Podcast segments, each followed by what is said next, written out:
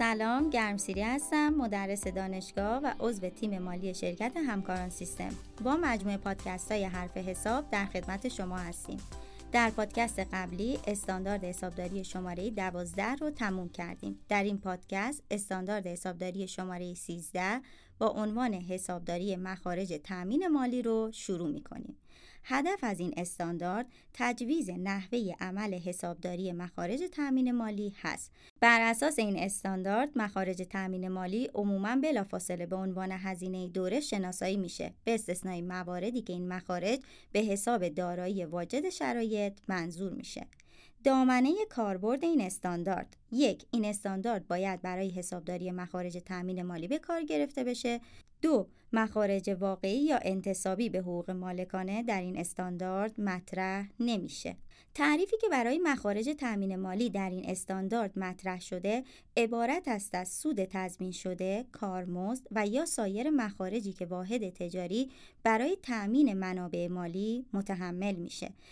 مخارج تأمین مالی قابل احتساب در بهای تمام شده دارایی اون دست از مخارجی هستند که در صورت عدم تحصیل اون دارایی باید از اونها اجتناب کرد. تعریفی که برای دارایی واجد شرایط در استاندارد مطرح شده به این ترتیب هست که دارایی واجد شرایط یک دارایی هست که آماده سازی اون جهت استفاده مورد انتظار یا فروش الزامن مدت زیادی طول می‌کشه.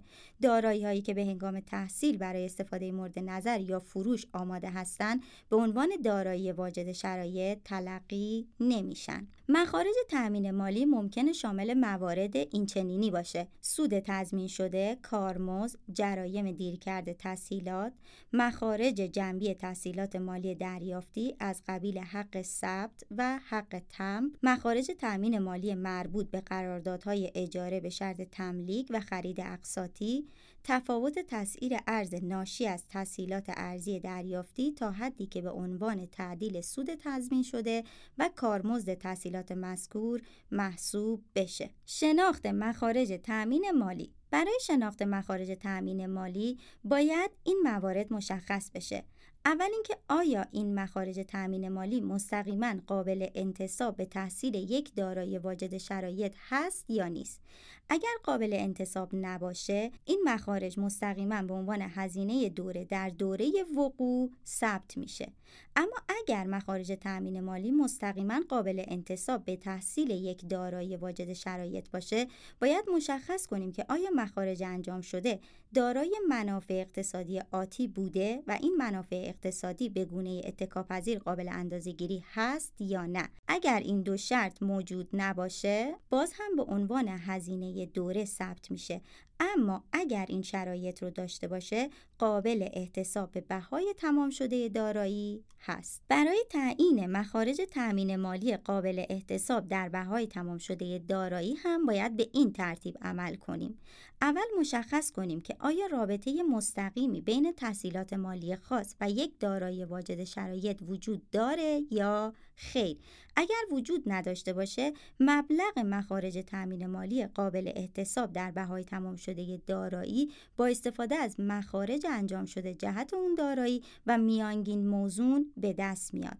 اما اگر رابطه مستقیمی بین تحصیلات مالی خاص و یک دارایی وجود داشته باشه مبلغ مخارج تأمین مالی قابل انتصاب در بهای تمام شده دارایی شامل مخارج واقعی تحصیلات طی دوره و هر گونه درآمد حاصل از سرمایه‌گذاری موقت وجوه حاصل از تحصیلات مالی هست. در این پادکست هدف دامنه کاربرد تعاریف و شناخت مخارج تأمین مالی رو گفتیم. در پادکست بعدی درباره مازاد مبلغ دفتری زمان شروع احتساب مخارج تأمین مالی و موارد افشا صحبت می‌کنیم.